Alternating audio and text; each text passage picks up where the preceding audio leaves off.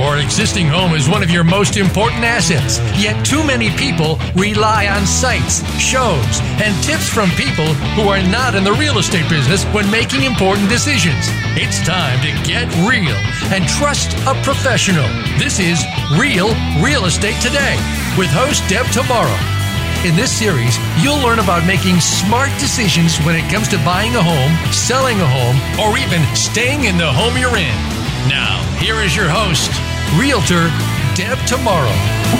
And welcome to Real Real Estate Today. I am your host, Deb Tomaro. You can find us on Facebook is probably the easiest place. Deb Tomaro Realtor, T O M A R O. My mother says spell it.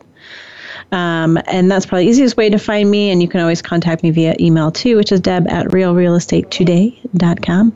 And we are here today talking, we're going to talk about student loans a little bit more. We had a great show last week about student loans, and there's a lot more to talk about. So I called an audible during last week's show and turned it into a two parter. So good for me. Uh, I am joined, as usual, by Ms. Karan Rastall, who is the best damn lender in the state of Indiana. Hi, Karen. Hello, Deb. Sporting the Ruoff home mortgage. I am. It's um, I'm working from home today, and it's a gloomy, rainy day. And I thought I'm going to come into town. I'm just throwing right. on a sweatshirt. Right. God bless radio. Yes. Mm-hmm. Well, I have to tell you, I have I'm seeing Ruoff, this your mortgage company's name, everywhere.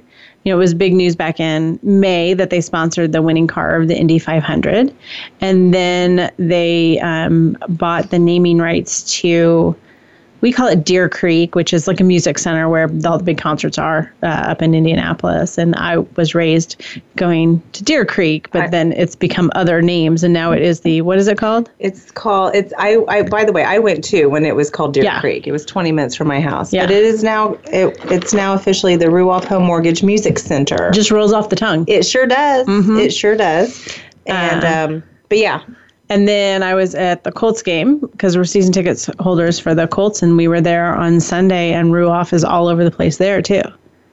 Did you know they're sponsor there too? Um, I, I did know that because the big board because someone's so nice and sometimes invites me to games yes. to attend just to yes. hang out because my son's a big huge football yes. sports. But yeah, I've seen I've seen the yeah marketing. There. I just feel like they're yeah. everywhere. So anyways. yeah. So if you're in Indiana, Ruoff is the company to go to.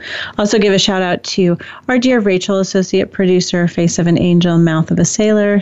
She's gonna be doing some live posts to some links. We're gonna provide some resources and things like that when it comes she to student super loans. Cute today. She's too. like so bohemian today. Yeah, I love the hat with like the head wrap thing going. Yeah, and well, the, yeah, yeah. That's a new one. I haven't seen that. Yeah, she's pretty cool. I like it. Um, so I have a few things I wanted to talk about before we get back into student loans. A few weeks ago, we talked about Equifax and the big security breach that happened. Yeah. Was early September, maybe? On that, and we gave some recommendations on what to do because how many people were affected? Well, now it's up to 145 million, like two, like two million more than what initially was. Oh, yeah, it was initially okay. 143 and a okay. half, and now it's like 145. And when do we decide there's 325 million people in the United States? So more than half like of yeah. Yes uh, take most of the kids out of the equation, and pretty much you're going to be affected. So we were recommending that people pull their credit reports, not their scores, but their reports, make sure everything on there is legit. That they actually, I think the best piece of advice was read your credit card statements. Don't just pay the bill like I do, but look over all the transactions um, and be vigilant for quite some time because you know, Karan, you had said, I think, that these kinds of criminals be, can lay low. Yeah, it'll be ongoing. They'll just, you know, everyone is on very like heightened awareness of the situation, right. and then maybe when we put our guards down and we just expect it, something could potentially happen. So obviously, there was some fallout at Equifax uh, because of that security breach. I know the first thing that happened was that the CEO, um, his name is Richard Smith, and he was. Um, he, he retired. retired. right? And yeah. Karan was a little up in arms about this because she I, sent me a text with a link to an article and some few a few choice words about his well, retirement. The article that I read uh, indicated, and I it may have been in quotes, air quote, or I'm using air quotes right now, but mm-hmm. quotes that he retired, but he will potentially walk away with like ninety million dollars That's insane. As part of right. you know his employment package and things like that. But then the consumers that have been impacted, we're going to have to pay for credit protection potentially mm-hmm. and if we freeze your credit and unfreeze it like there mm-hmm. are fees involved in that and i just don't understand mm.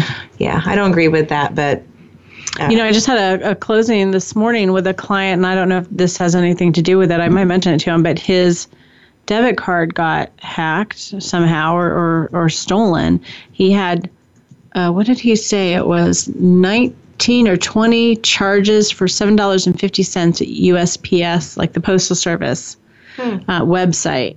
And he called his bank, which was Chase, and they said, mm, sorry, and wouldn't do anything because it was debit, which is another reason to kind of think about using the credit and just pay it off each month if you're disciplined to do that. Hmm. Um, but, you know, things like that are going to happen too, and he had to kind of eat it. He was not a happy camper. Goodness. Yeah. yeah. Well, uh, this uh, Equifax CEO Richard Smith was in some Senate hearings last week, which provided much amusement on a few different fronts. Um, did I find this and send it to you? Yes, you did, okay. and uh, you sent it to Rachel and I both. And I think I found it on TMZ, which is my go-to news source. TMZ.com, uh, and I read awesome. this story and it's Sorry. hysterical. So I don't know if you saw it. Most of us don't tune into like the C SPAN or whatnot that televise the Senate hearings. But a protester, it's actually a woman, mm-hmm. uh, showed up and dressed as the Monopoly Man and positioned herself right behind the CEO, Richard Smith. And uh, during the whole hearing. So I'm going to read this article because it's really funny. So Monopoly Man became the internet crush of the day on Wednesday, this past Wednesday, after upstaging former Equifax CEO Richard Smith at a Senate hearing on the company's massive data breach. Uh, the board game character, whose name is Rich Uncle Pennybags, I never knew that. Yeah, there you go. Rich Uncle Pennybags was brought to life by Amanda Werner, an arbitration campaign manager for Public Citizen and Americans for Financial Reform, groups that advocate for consumer rights and protections. Almost immediate, immediately, the monocle, mustache, top hat, pillow sized bag of fake Benjamins became a social media sensation. Uh, the most unlikely viewers tuned in to the Senate Banking Committee hearing to watch Warner troll Richard Smith, who was facing a room full of angry senators after a hack that may have exposed the personal information of more than 145 million people. And people loved it. It was a very calculated move, said Warner, uh, adding that it was hilarious to watch the scene become a meme in real time. Warner mugged and preened for the camera, and somehow, in a week dominated by sad and distressing news, gave people what they didn't know they wanted a delightful reprieve. But this article goes on, and I just thought this was interesting. It goes on to explain how she did it without getting kicked out. Because, you know, you think the Capitol, there's security measures, sure. right? And it's also they want to maintain a certain era of dignity, I would think. Um, and so she has attended a slew of Senate hearings and even provided pro consumer rights testimonies in some cases. So they were pretty informed on uh, where to be, what seat they wanted. Okay. They knew where to sit. Um, but the problem is that the seats in the audience tend to fill up quickly. So they had a dedicated intern, and he showed up. It's like we have an IKEA store opening tomorrow in yeah. Indianapolis, and right. people are camping out. This they sent this intern to like camp out. Well, had to get there at 7 a.m. Uh, and held a spot in line for Warner so that she could get the prime seat. So he was the first one in line, so they could get that prime seat.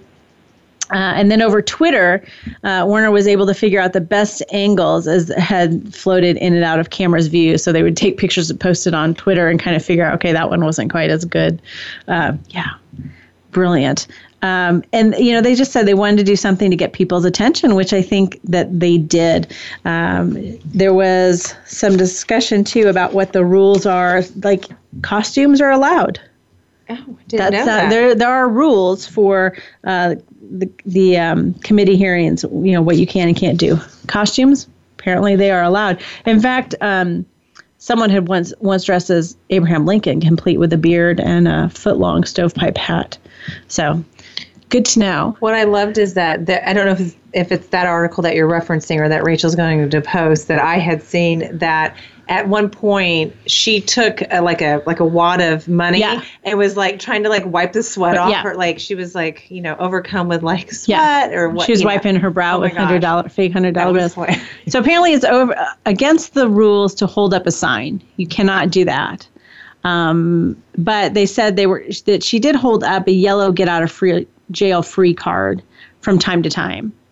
Um, but she wouldn't hold up for very long. She said, I was a little afraid that as I was wiping my forehead with a hundred dollar bill or doing other things that were calling a lot of attention to myself that I might get warned. But the only warning she got was for holding a giant bag of money on her lap, which they immediately set on the floor. Um, yeah, but she would like stroke her like mustache and the whole thing throughout the whole. So brilliant. Kudos to that. Followed up with another TMZ article about the Equifax hearings. This one has to do. This has nothing to do with nothing. This is why I get popped up, and I was like, "Are you kidding me, Equifax?" And it's not Equifax, but uh, it has to do with Lindsay Lohan. Now, how, may I ask, is Lindsay Lohan related to the Equifax hack? I don't know but I think you're about to tell us Oh my gosh. So because 20 this is the and the article is actually really funny. I'm going to read the whole thing because 2017 has not been ridiculous enough. Now comes word that U.S. Senator John Kennedy, not that John Kennedy, um, te- his tendency to make quippy sound bites has earned him a new enemy. The parents. This is it's not even Lindsay Lohan. It's the freaking parents of Lindsay Lohan who are threatening to sue the senator over a quip he made about their daughter. Uh, here's the setup. The Senate Banking, Housing, and Urban Affairs Committee was questioning the former head of the credit reporting company. That's the guy with the monopoly guy sitting behind him. Uh, and the company, uh, part of that uh, questioning, the company, Equifax, had won a no bid government contract to provide taxpayer and personal identity verification services. So there was no competition, and the government had just awarded them that contract. And so they were asking questions about that.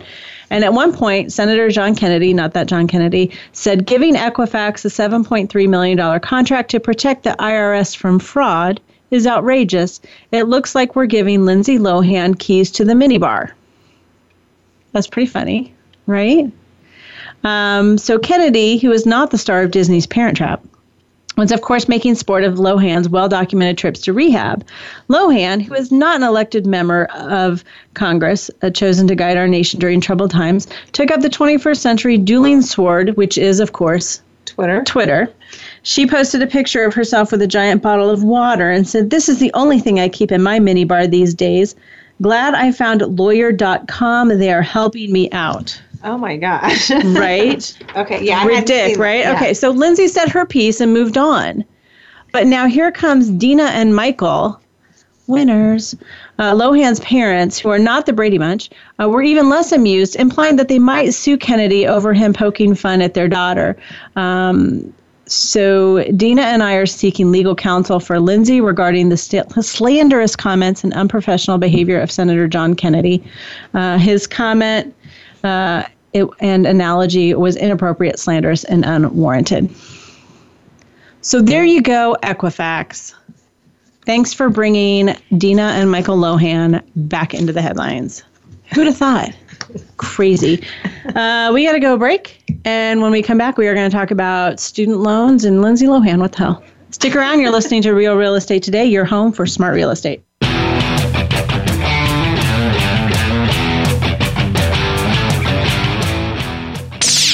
The Internet's number one talk station. Number one talk station. VoiceAmerica.com.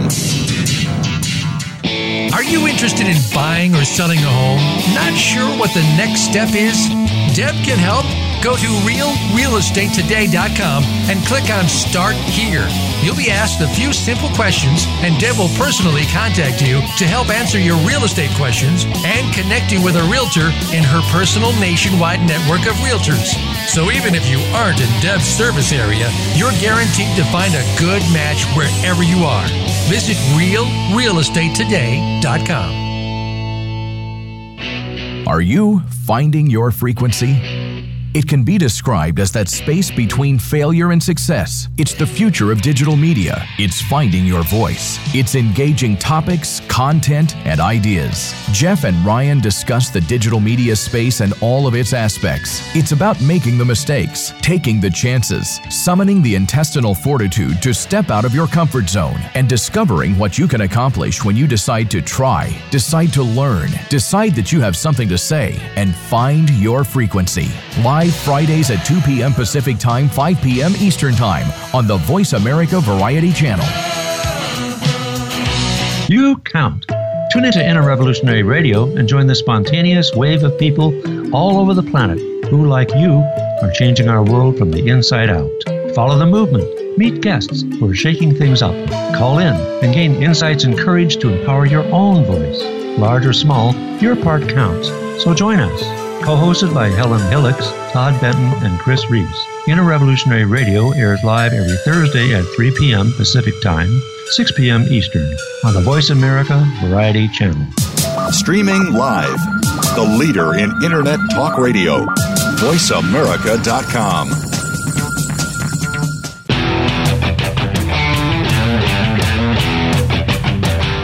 You are listening to Real Real Estate Today. To reach Deb Tomaro or with questions and comments about the show, please send an email to Deb at realrealestatetoday.com. That's Deb at realrealestatetoday.com. Now, back to this week's program. All right, thank you for coming back. Hope you missed our riveting first segment about Equifax and Lindsay Lohan. and if not, rewind and listen to it. So I took up that whole segment and I was going to talk about another quirky real estate thing. So maybe I will, anyways. Uh, Rachel posted this on Facebook a couple days ago, but it came up in conversation with a client again today.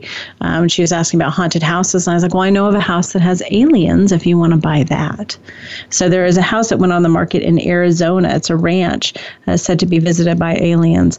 Uh, when John Edmonds moved to the Stardust Ranch in Buckeye, Arizona 20 years ago, the neighbor didn't exactly bring pie. Instead, a man wielding a machete showed up on the doorstep to inform John and his wife Joyce that he was the one who kept the monsters away.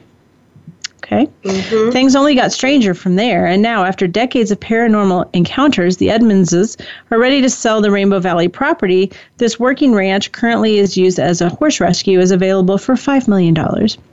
The 10 acre property includes a 3,500 square foot home with five bedrooms and four baths.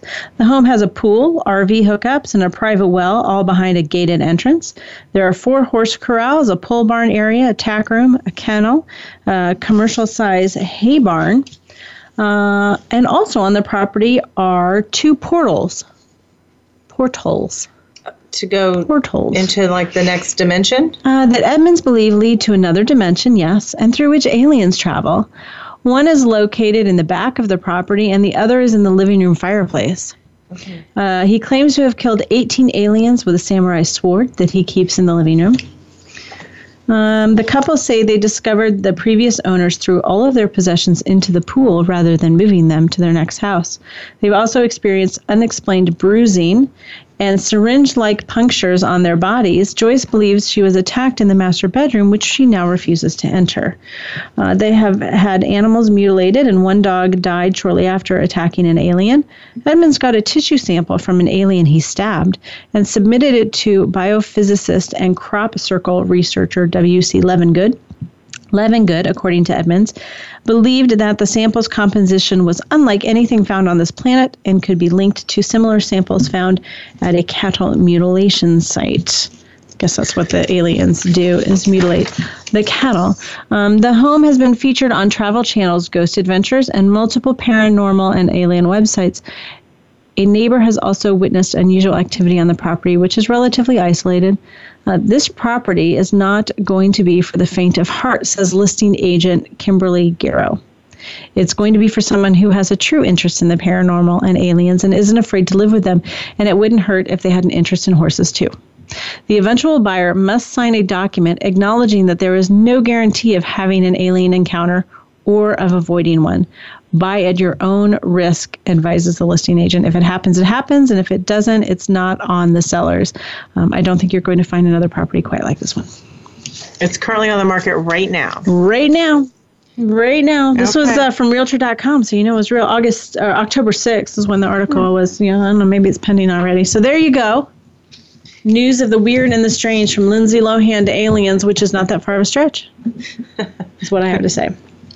All right, let's get down to student loan business. We talked last week about the impact of student loans on the economy in general. Um, we talked about the fact that there is about $1.45 trillion in U.S. student loan debt. Uh, about 44 million Americans carrying this debt. But if you do the math, it's about $3,800 per person in the United States of student loan debt, um, and that that is causing uh, people to first-time homebuyers to put off home ownership on an average seven years. Uh, and we talked a little bit about how this is sort of creating this chain reaction that's impacting the economy in a lot of ways. Uh, for example, like we talked about, delaying your entry into the housing market, but it's also delaying move up sellers. So people that managed to get into their first home maybe then took on some more student debt. I have a lot of clients like this, young couples, and they get settled into their first home, mm-hmm. and then somebody decides to go back to school and they take out more student debt. Now they have more um, debt than they had when they bought the home. Their debt's kind of going in the opposite direction. And they can't qualify for a bigger home, so they kind of make do with what they have. But then there are fewer homes going on the market for the first time home buyers that are out there. So it is a chain reaction. So my point was that that it's an issue. Student loans um, and kind of the changes that are going on are things that people, you know, in my generation and other generations need to um, sit up and, and take notice of. I, I will be honest and say, you know, I think I'm a little bit like, oh, they just need to suck it up. And I don't know that, you know, after doing all of this research, uh, you know, I got through college without student loan debt, um, had a little bit in grad school, but was able to pay it off quickly, but very different times when school cost, you know, seventeen hundred dollars a semester. I had student loan debt, but it was it was part of it you know, my parents covered the majority of it, and then there was the part that I needed to cover. Yeah. So yeah. So I found this article. Um, you probably didn't know these facts about student loans, and I thought this was kind of interesting. Um, number one, the collateral for your student loan debt is your future earnings, and I had never thought about it this way. But it's an interesting way to think about it. When you buy a car and you get a car loan, the cl- collateral for your car loan is the value of the car. Mm-hmm. Uh, and if you don't make your monthly payments, the bank simply repossesses your car. And the same is true for a house and a mortgage. If you don't pay your mortgage, the bank forecloses on your house. So when you take on a student loan, what is the collateral? Is it just goodwill? No, the collateral on your student loans is your ability to earn money in the future. Uh, if you fail to pay back your loans, this is this was the powerful sentence for me. So listen up here. If you fail to pay back your loans, the lender, because they don't have a car to take back and they don't have a house to take back, they can garnish your wages, they can garnish your social security, and they can offset and take your tax refund. So that's sort of what they end up taking back, which is sort of a scary thought. Um, so that was number one. Number two, you can refinance federal student loans, and apparently that's a misconception. Um, and we're going to provide some resources towards the end of the show about um, looking at refinancing options. Um, hopefully, people, this is why you pay attention in math class, um, because I think it's important to make smart decisions about refinancing. Just, you know, like I said on last week's show, I'm fairly conservative fiscally.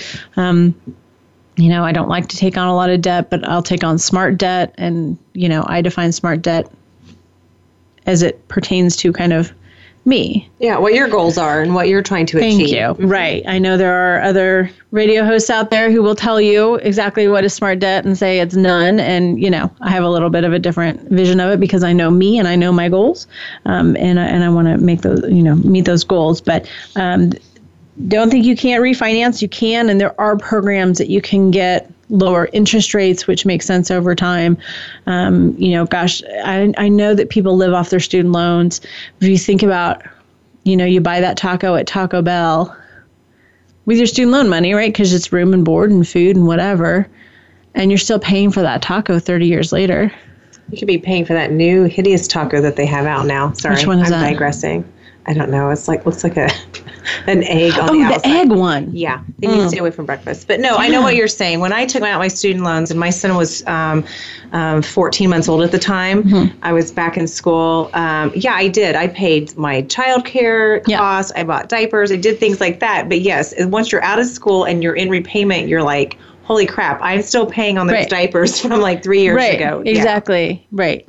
Um, and uh, what else was I going to say about that? Um, anyways, just think about the, oh, I, I was going to tell a story. I had a college roommate who bought a dog off the student loans, like a purebred Akita dog. That was how they spent their student loan money. Okay. I'm going to guess that they are still paying off the dog, and the dog is no longer with us. Oh no. Yeah. Okay. Uh, number three, parents who take on loans for their kids owe the debt. And I think this is important to understand too.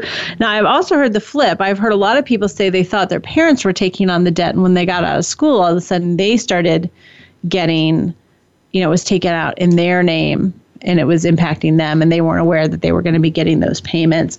And I see a lot of, I hear a lot of confusion stories about, well, you know, I thought my parents were going to pay that back and now the parents aren't, or Again, that goes back to one of your original shows with the hashtag demand to understand. Just know Yeah. exactly, like you know, a loan's taking going to be taken out for your education benefit. I would I would find out for sure. Yeah. At the end, who is going to be responsible for that? Right, right. And it's such a. I, I read this story last week, this guy, and it, I'm not sharing the story because it kind of felt a little whiny to me and it had a lot of really bad feedback on the internet. But he was sort of saying that um, it wasn't discussed in his family because his parents felt an obligation to provide private school education for their kids. Um, and so it was just sort of an expectation in their family, and they just never had the discussion about How it was going to be paid? yeah, and who was going to be responsible for it. And he would just march into the financial aid office every semester, sign paperwork, had no idea what he was signing, thought that um, a lot of the loans were going to be in his parents' names, and ends up they weren't because he didn't read what he was signing. Um, but yeah, like someone was asking, uh, I took out $30,000 in student loans to pay for my daughter's college. Now I'm 55 and nearing retirement, and my daughter can't make the payments because she doesn't have a job yet. What are your options? Well, but the loan's in your name, parent. So you, it's going to fall back on you. That's what that sounds like in that situation. Yes. Yeah. Um, Um, if you don't graduate college, you still have to pay back your loans. that is a true statement. Ooh, I went to grad school with a guy who had gone through three years of dental school and then gave up. Oh no. Ooh, And then he decided to come over and do my grad program. I can only imagine what that tally was. I don't even want to know. Yeah. So think about that. Uh, and then co-signers on student loans are just as responsible as the student. And this then brought some other interesting thoughts about co-signers. Um, but have you ever run into someone who had co-signed on a student loan and was trying to buy a house? Probably yes. Probably yes. I know you can't answer all these questions that I ask you sometimes, but that impacts, that's really important to think about. That if you are, you know, a grandmother or a brother or a sister or a cousin and you're co signing on a student loan for someone as a favor, like the article I was telling you about with the guy who was kind of whiny, mm-hmm. he refinanced some student loans and his like good friend John co signed. And I was like, oh, really? Like, why wouldn't I? I'm sorry, but I don't think I would ever co-sign for anybody. It's a tough decision. I mean, it's a tough decision. And I have met um, one, a good friend of mine who's a grandmother had co-signed for her grandson and just thought that, okay, you know, he's making the payments and he had not. So her credit was impacted. And then when she finally, finally, they can't reach him. So they're calling her and they say, we need payment or, Yeah. you know, I don't know what the recourse was. So she was like, okay, I'm going to go refinance my house. I'm just going to pay this off. And then that's when we pulled the credit and those late payments that the grandson, yeah, didn't make hitting her was credit. hitting her credit. And so, Ouch. yeah, so that does impact a cosigner oh, as well. All right. Well, let's go to another break and then we'll come back and we will talk about how payments are counted when a lender is looking at your situation. So stick around. You're listening to Real Real Estate Today, your home for smart real estate.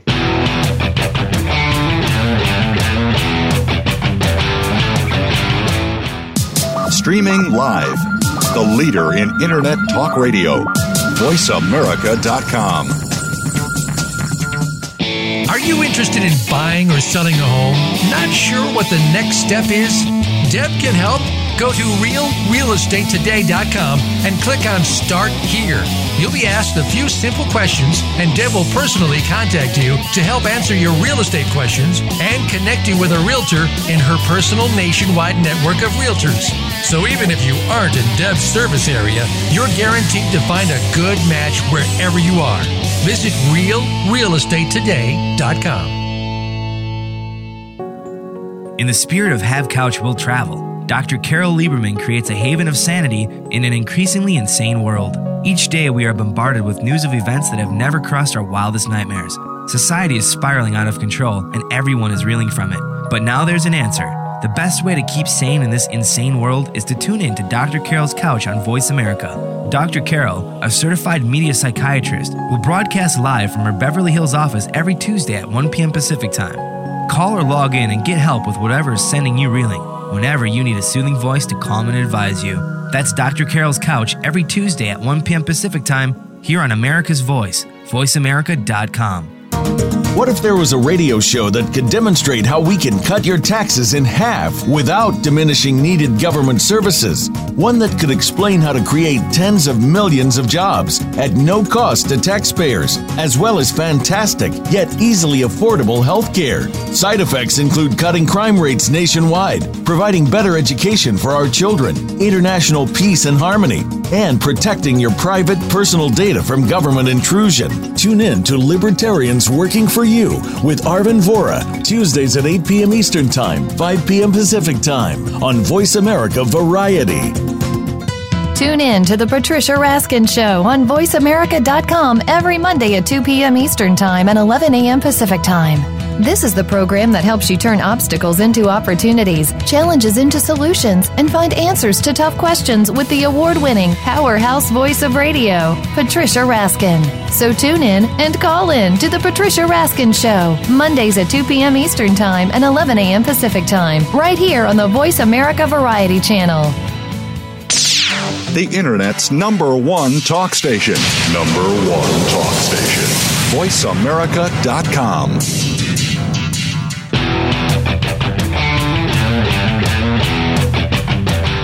You are listening to Real Real Estate Today. To reach Deb Tomaro or with questions and comments about the show, please send an email to Deb at realrealestatetoday.com. That's Deb at realrealestatetoday.com. Now, back to this week's program. All right, thanks for coming back. We are talking student loans. So let's talk about how a viewer actually um, views your student loan debt. We spoke last week a little bit about how your credit score, your income, and then your debt are all the three factors that a lender takes a look at. But what number do they use? It seems like with student loans, that number can be a bit of a moving target, and that's where a lot of confusion comes in. Uh, and it also seems like the rules change all the time. It can cause confusion, and yes, sometimes the rules do change. Okay. Do change. So Karan has a chart that human eyes can't read because the print is way too tiny. I don't understand what's up with that. I tried to blow it up on my uh, copy machine and it, um, yeah, I only have like half of it. So um, I can't tell you the beginning of any of the sentences, but I can tell you what the ends of the sentences say because I got cut off. But let's use this as an example. Say okay. say a borrower comes in and they think an FHA loan, which is a typical home time uh, first time home buyer loan, uh, and tends to work best for people with student loan debt because it has more generous debt to income Ratios. allowances. Yes. yes. Okay. So there are different then columns within within this. So say for example, your uh, payment you're already paying on your student loan. Okay, so you're okay. You've got a payment going on. Mm-hmm. You're not in deferment or forbearance or anything like that. So what are, what's the number that you're going to use? What that student loan payment is? If it's reporting on the credit report, which is the key to everything, isn't it? It is. Okay. So, A, is it re- is a number reporting on the credit report? If it is, is it a fixed repayment? Is okay. it a fixed payment that will be fully paid off by the end of the loan? Um, we would request some documentation, and if it's not, then we would be using one percent of the outstanding balance. Okay. So the key key I think the key ideas in all of these are what does your credit report say? Mm-hmm. what what's the number that's being reported on your credit report as to what you are paying. Is it enough if you made that amount, that monthly payment?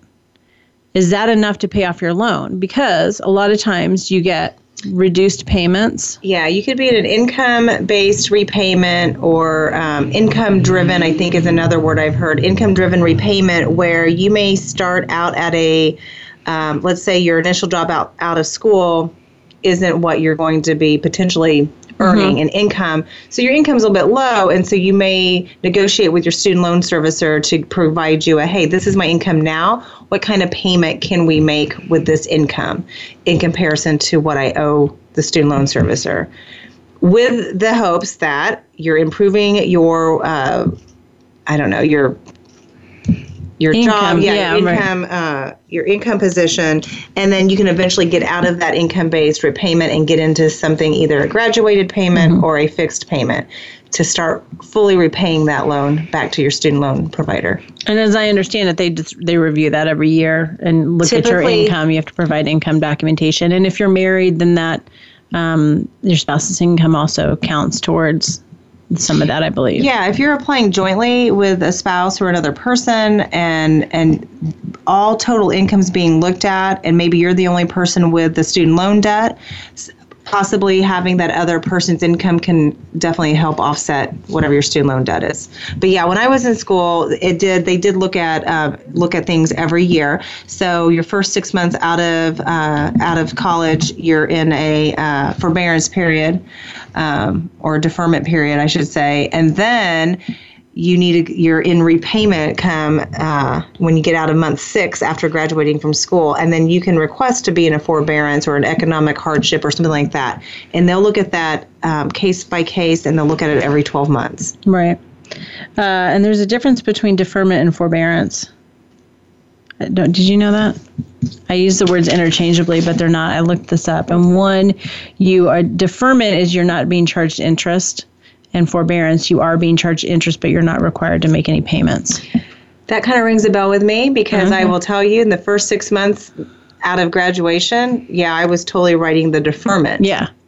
No payments, no interest. No payments, They're just no kind of like yeah. you're in suspension for a little but while. I remember asking for, I guess it, now that you're telling me it was a forbearance, but I asked for whatever was available at that time. I'm like, I don't know if I can make these like $400 yeah. monthly payments.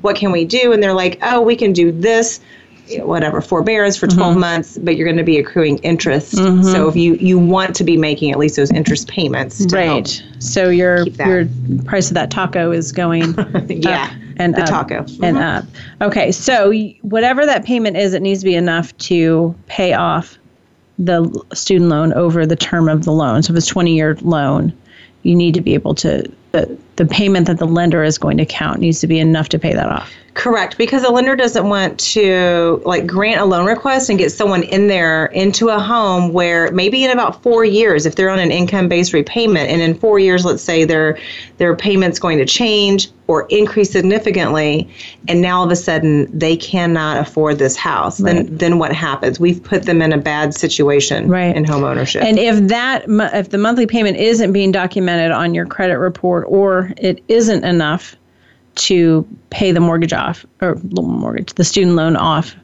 um, at the end of the term. You're not you know you're kind of negative we call that negative amortization. Um, then the lender will use 1% of the outstanding loan balance yeah. as your monthly payment. So if you have you know $30,000 in student loans 1% of that $300 a month is what they're going to count. So if you're only having to pay $186 you know you might have 300 Correct. Um, now, if your payment hasn't started yet, then it looks like your options are again going back to that one mm-hmm. of the loan balance. Um, I guess that, is that what you would use? Um, it used to be that it's all pretty much every every loan program or the majority of loan programs now are all up to speed and they're all about at the same. That okay. if it's not a fixed payment okay. to fully repay back a student loan in the time that it's to be paid back, then you're going to be using one percent. Okay. Um, or if you can document from the student loan provider that the payment that's reporting is the actual uh, fixed payment, you can use that. Um, it used to be where if you were in, def- pay, in deferment and you didn't have a student loan payment for at least 12 months out after your loan closing, then you didn't have to count that payment, and that's not necessarily the case anymore. That was uh, that helped a lot of people. Mm-hmm. I would say just a few years ago, yeah. get into an FHA loan, yeah. um, large student loans. Um, they were um, in deferment for at least 12 months after closing. We didn't have to count that debt, so mm, they qualified at all. at all. We have to count that debt at all. But that was the uh, mortgage industry rules at the time, right? And now they're all right. pretty much um, have been updated. Yeah. Um, i think a va loan is the only one now that allows if you're not in def- if you're not in a payment plan right now and in deferment that it would allow for that. To not be counted? Correct. What about if you were uh, working i know we've had this we had a, a gentleman several years ago who had gone to law school and had a you know as as law students tend to have i think probably 100 120000 dollars i don't know how much you know in debt. Um, and he was his plan was he was working in the nonprofit sector and to get one of these nonprofit sector forgiven it's called what is it called public service loan forgiveness program where if you work in certain fields um, for 10 years, then you can get uh, large portions or all of your uh, student loans forgiven. So that was his plan. So I don't believe he was paying on the student loans because you know they were in deferment or whatever while he was doing the public service yeah most people in those in that type of plan they are not making payments because they know it's going to be forgiven after their time put into that private sector, like your public sector, like you said. I will say that has come up um, a handful of times. Um, unfortunately, I'm I'm not aware of just yet that any of the loan programs have adjusted to that to allow mm. for that to be not counted. So if they have a zero payment, because there's not a guarantee that someone would stay in that profession yeah. for let's say you're only three years in and yes. you got seven more years before your loans are forgiven. So um, the student loan guidelines have not adjusted to that type of repayment plan. And I think most lenders, uh, a decent lender, wouldn't encourage someone to get out of a situation like that right. um, in order to be able to document student loan payments in order to qualify for a mortgage. Like I would never do that to someone. So in in this case, the the gentleman, yeah, I mean that was really kind of his only option because one percent of his student loan balance was like twelve hundred dollars.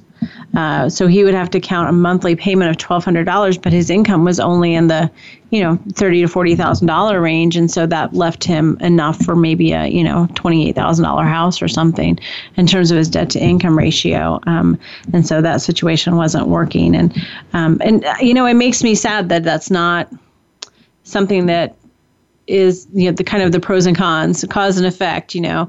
You take all these student loans you should be aware that down the road, you know, th- these may be some stumbling blocks. I have a feeling that there are people who go into, especially grad programs, um, and take on the debt thinking my plan is to work in the public sector. So I'm going to just take as many loans as I can because, you know, I'm just going to work in the public sector for 10 years and and get my loans forgiven. Mm-hmm. And while that can be a good strategy, gosh, you should just be aware up front that that may mean that you're not buying a house for 10 years. And if that's part of your plan and your vision, then that's totally fine. Yeah, it's tough too because um, the ones that I've encountered have decent credit. So it's not a credit qualification, it's more of a debt to income.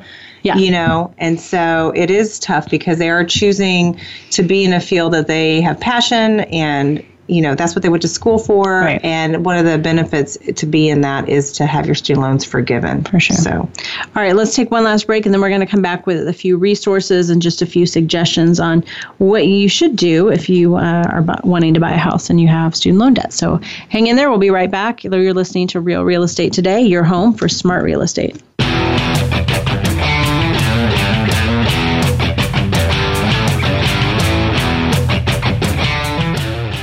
Stimulating talk. Gets those synapses in the brain firing really fast. All the time. The number one internet talk station where your opinion counts. VoiceAmerica.com. Are you interested in buying or selling a home? Not sure what the next step is? Deb can help Go to realrealestatetoday.com and click on Start Here. You'll be asked a few simple questions, and Deb will personally contact you to help answer your real estate questions and connect you with a realtor in her personal nationwide network of realtors. So even if you aren't in Deb's service area, you're guaranteed to find a good match wherever you are. Visit realrealestatetoday.com. What makes a great leader? Most have a vision, one that starts beyond the resources available and continues from that point into developing a solid plan, organization, and company. Leadership issues are discussed each week on Voltcast, Illuminating Leadership with host Jeff Smith. Jeff has years of experience as a leader and executive coach, and his guests will bring you information that can help a team of any size. Listen every Tuesday at 1 p.m. Eastern Time, 10 a.m. Pacific on Voice America Variety. Streaming live, the leader in Internet talk radio, voiceamerica.com.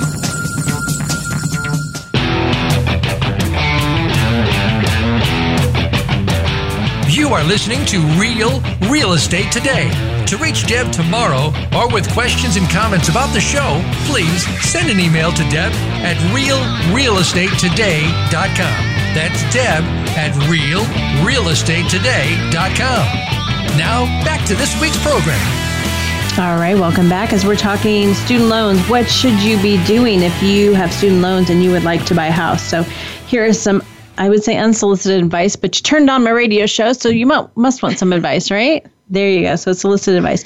Uh, obviously, I'm going to tell you again. I'm fiscally fairly conservative. Live frugally and pay down your debt. Um, I'm I'm a big fan of that. Don't live above your means. Um, we were joking this morning. I had a closing, and the title company said, You know, every spring we have a conversation in our office about if you've got a stressed out realtor because a closing's not happening, it's probably because they owe someone money. They haven't had a closing in a long time. I'm like, That's probably true because realtors run out and buy fancy cars when they have one closing and they don't have any money left. So live frugally pay down your debt. Um, use the resources. This is just my opinion. It's my show. Uh, use resources not to find a way out, but to find a way through the debt. Um, there are lots of resources out there. Um, couple I found mappingyourfuture.org, which is a nonprofit which is a website that if you are even a high school student or you've got kids in high school, it's a good starting point to help you through to plan ahead. Um, and uh, another one is studentloans.org, which is with student loans with an S.org, which I, I believe is a government um, website, but it's got some re- repayment calculators. Um, don't pay for it's like um, low, uh, debt consolidation, as we've like preached in the past. Mm-hmm. Don't pay for someone to tell you what to do. The resources are out there. That's where you need to spend your energy on making sure that you've got the best interest rates and the best terms and the best situation. Um, so spend your energy strategizing a way to get through it rather than trying to scheme and scam to get out of it, if that makes sense. Um, I also think another piece of advice is don't count on anything. Don't count on anything to stay the same. Because, like, if you go into college thinking, "Well, I'm going to do this public um, public service loan forgiveness program," guess what? By the time you're out of college, yeah, that program may not, may not exist anymore, right. uh, which is a very scary thought to a lot of people. I think that uh, if you're if they change it, the people who are currently in the program are probably going to be grandfathered in.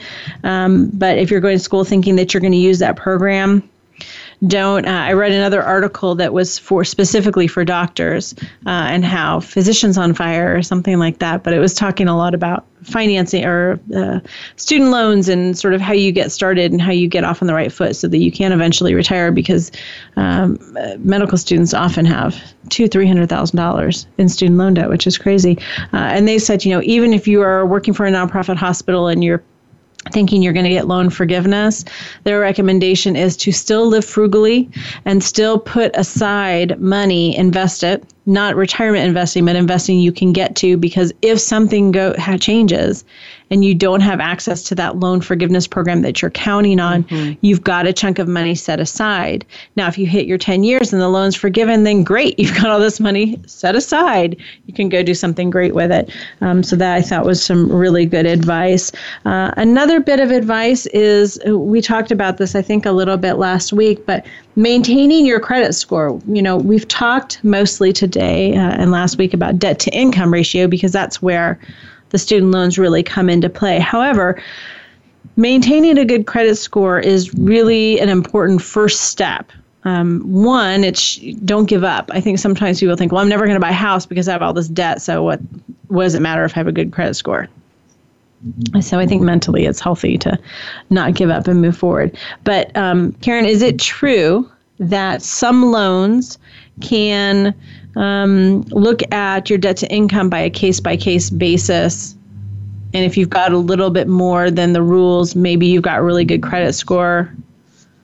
I would say yes. Um, there are, it's definitely, there's a lot of loan programs and lenders that use an automated underwriting system mm-hmm. that goes with whatever uh, loan program that they're that they're trying to get someone qualified for. That could potentially push those limits based on the entire um, credit package. I would say so. Okay. That's looking at income. It is looking at um, assets. It's looking at credit. So maybe where if like a conservative number would be like 45% mm hmm debt to income, maybe there there's other strengths, other other places that the automated system could say, you know what, I think we're okay at 48%. Yeah.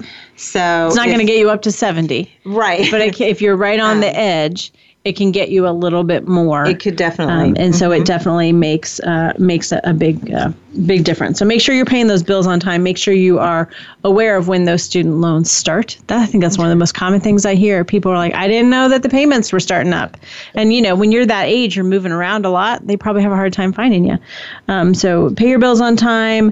Um, use different kinds of credit. All the things that we've talked about in the past about helping build your credit because that will really make a difference.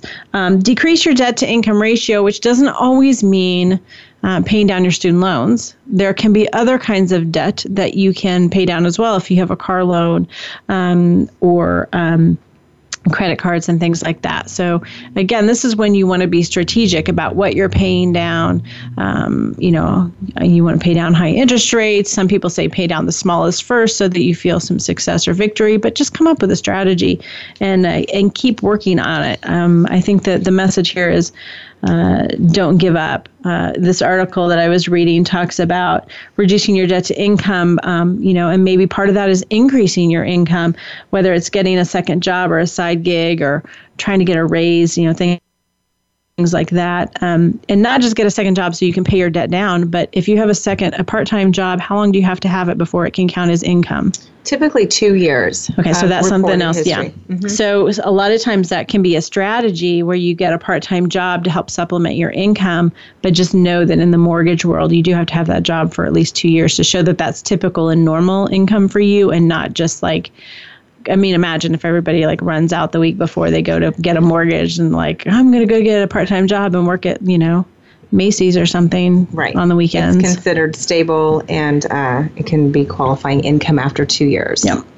Uh, one of the things we always say too is, you know, I'm sure you're tired of me saying this, but have a relationship with a lender so that they can help point you in the right direction um, for that. You know, whether that's I just I don't think there's harm in get trying to get pre-approved or starting you know a year before you want to buy the house so that you're ready to go. Because Karan, I'm sure you've run into a million people who all the think time. they're ready to go and then they realize they're not. Or they're not ready to go but they need to know where how how to do it. So yeah. you know any i feel like any decent lender would take a few minutes to do that for somebody. Right. Also you know one of my other bits of advice is to don't give in to peer pressure. Just because your friends are buying a house doesn't mean you have to buy a house. Um, so you know think about that too. Uh, you know really look at your long-term uh, plan and and see how this fits in there. Um, let me revisit mappingyourfuture.org and studentloans.org are a couple of the sites that I thought had some pretty good information and resources. Um, but again, this this really starts way back when. It really needs to start in high school. Understand the impact I'm never going to win that one, but that's I know. I know. I used to talk to local uh, local high schools here about uh, maintaining, establishing a good credit, like mm-hmm. good credit history, maintaining it, and why you even need it. And there used to be a teacher here before they retired at uh, at a local high school that I was in um, every every semester, just to kind of give that information to the, just those kids that took that class. Yeah, I mean, it makes sense to me. Yeah, it really does. No one ever teaches you that. It really does. Um, and uh, what I want to leave you with is just stay aware you know open those envelopes uh, you know do a google search once a month of new student loan rules have a relationship with the lender. Don't be afraid to ask questions. That was sort of the gist I got from the article of the guy I said it was kind of a little bit whiny. He just went with whatever was handed to him. He never really asked a lot of questions, but this is really your future and it can determine uh, how things go and how you do meeting your goals. So don't expect things to be the same now. If you understand it now, it's going to be completely different in a year. So you want to stay informed um, until you can make all the student loans go away. And then you don't have to be informed about them anymore, right? Until you have kids. Uh, anything else you wanted to add? No, I mean, it's all it's constantly changing. So That's just, just kind huge, of yeah. just be be just be uh, vigilant to what you're doing. It's your Yeah. future. Yeah. You know. I wish I could, you know, come on the show and go, okay, here are the answers for you. The answers are eight, six, and nine. you know, but it's not. It's it depends and it will change. So that's our message. Thank you so much for tuning in this week. Always appreciate it. Make sure you check us out on Facebook, Deb Tomaro Realtor. Uh, pose any questions you have for us there. We've got all kinds of links to a lot of the articles we talked about today. Um, be sure to tune in to C-SPAN and see what else the uh, Monopoly Man and Lindsay Lohan have in store for us. And we'll be back to tell you about it next week. Thanks so much. This was Real Real Estate Today, your home for smart real estate. Thank you for tuning into Real Real Estate Today. Please join your host, Deb, Tomaro for another edition every Tuesday at 12 noon Pacific Time, 3 p.m. Eastern Time on the Voice America Variety Channel. Until next week, take care of your home. It's one of your most important assets.